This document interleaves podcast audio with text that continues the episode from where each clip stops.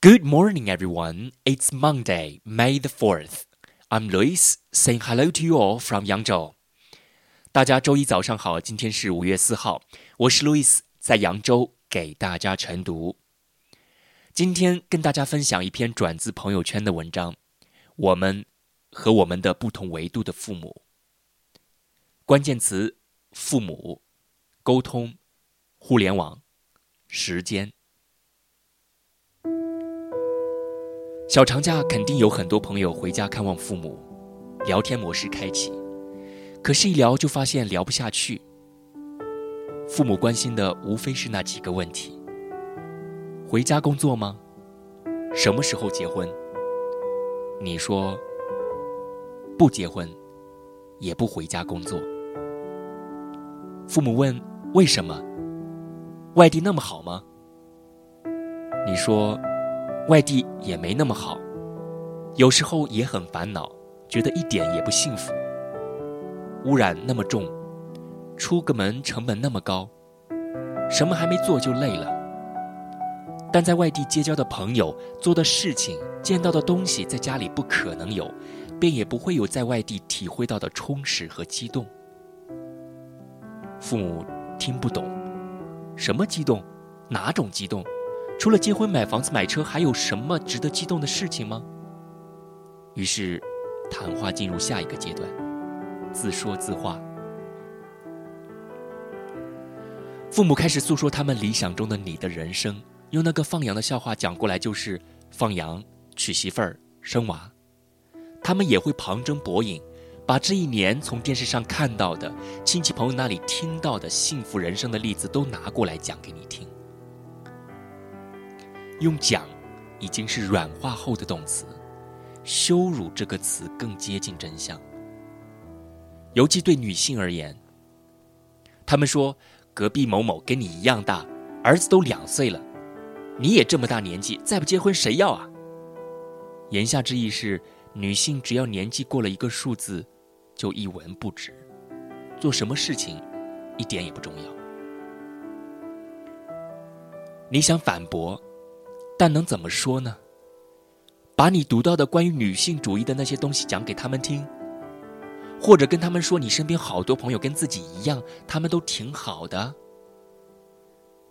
这话几年前就已经说过，结果呢？鸡蛋碰石头。对，父母的价值观和想法已经坚硬的像石头一样，无坚不摧。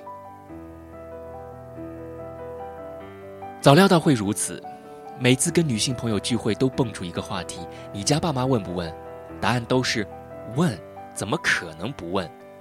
天南海北，大城市、小城市，父母关心的事情出奇的一致。我们还努力把这事当笑话来讲，讲完疙瘩还在心里挥之不去，所以下次见面还是不自觉地提起来。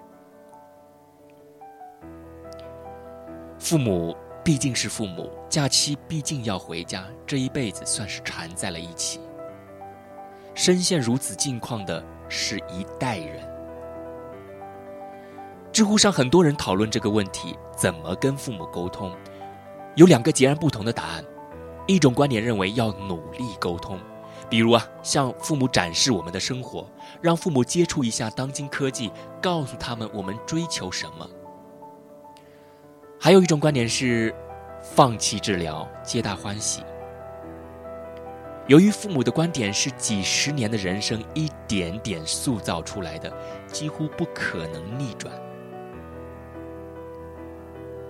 和上一代，尤其是未受过良好教育的长辈交流，本质上是跨维度交流。知乎上赞成最多的答案是这样写的：作者这么解释跨维度交流。一个三维生物看见地上有根长绳子，从一头拿起来看看。这个行为在地板上的二维生物看来，就是本来挺长的一根线突然急剧变短。你和二维生物去解释，其实线没有变短，那是鸡同鸭讲。二维生物的脑力处理不了三维世界的新观念。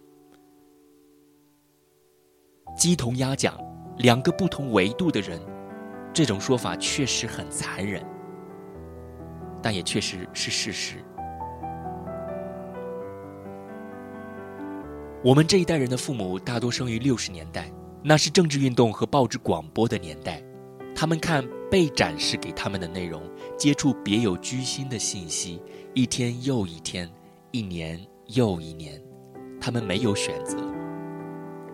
他们的观念经不起逻辑和理性的质问，却在经年累月的习惯中根深蒂固，也不可能去思考自己的观念来自何处。水里的鱼怎么会意识到自己在水里呢？比如，人一定要趁早结婚生孩子这个观念，在父母眼里如此的理所当然，不会想到这也是社会控制的一种手段。然后是电视，有过之而无不及，春晚就是最典型的代表。全力侵入春节这本是私人的家庭的节日，将他所需要的价值观一年又一年以润物细无声的方式渗透进电视机前的大脑。父母看这些电视节目，不会想他背后的制作过程，不会问他的用心，在哈哈大笑中全盘接受。报纸、广播、电视这几个媒介都是传播者占主导地位，他们掌握权力，用户被动接受，没有反馈，没有修正，没有质疑。父母就是在这样的环境里成长、工作、生育我们。然后变老，他们不需要思考，因为在思想上一切都被照管好了。自由的人才需要思考，因为要为自己负责。好在有互联网，互联网是我们的，我们这一代最大的共同点是互联网。我们都在形成价值观的阶段接触到互联网，第一次。我们不是被动的接受，而是主动寻找。我想，自从我们接触到互联网的那一刻，就进入了另一个维度。父母长辈全部被关在外面，在这个维度里，信息没有边界，接入没有限制。虽然后来有，但总有办法破墙而出。观点五花八门。这是一个有选择，因此也要求思考的维度。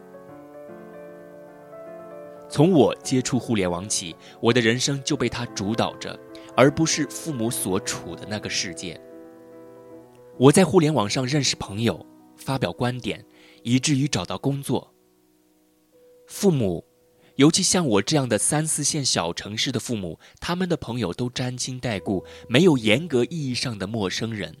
说话当然不能乱说，出格的人总会被指指点点。工作自然靠关系，人情世故是最大竞争力。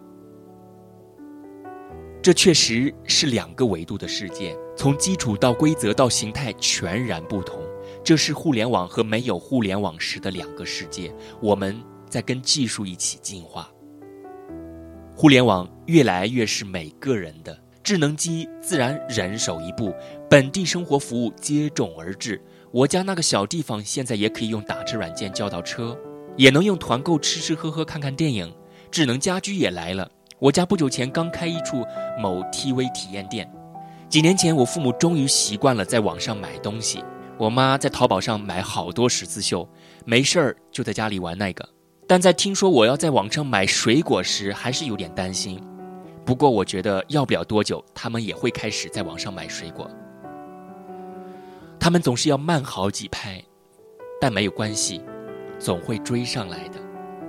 技术不会错过潜入任何一个个体的机会。在互联网化与物质和服务相关的事情上，我从来不担心父母与我们同步的能力。在和精神相关的事情上就难很多，但也不是完全没有希望。也许有一天，父母不再主要通过电视接受信息，而转向去中心化的、信息更丰富的互联网。我觉得变化会慢慢发生。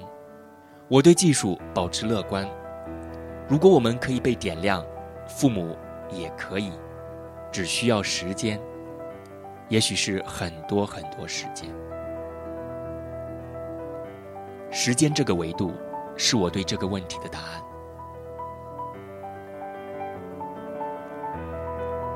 That's all about this morning's reading. Thanks for listening. See you tomorrow.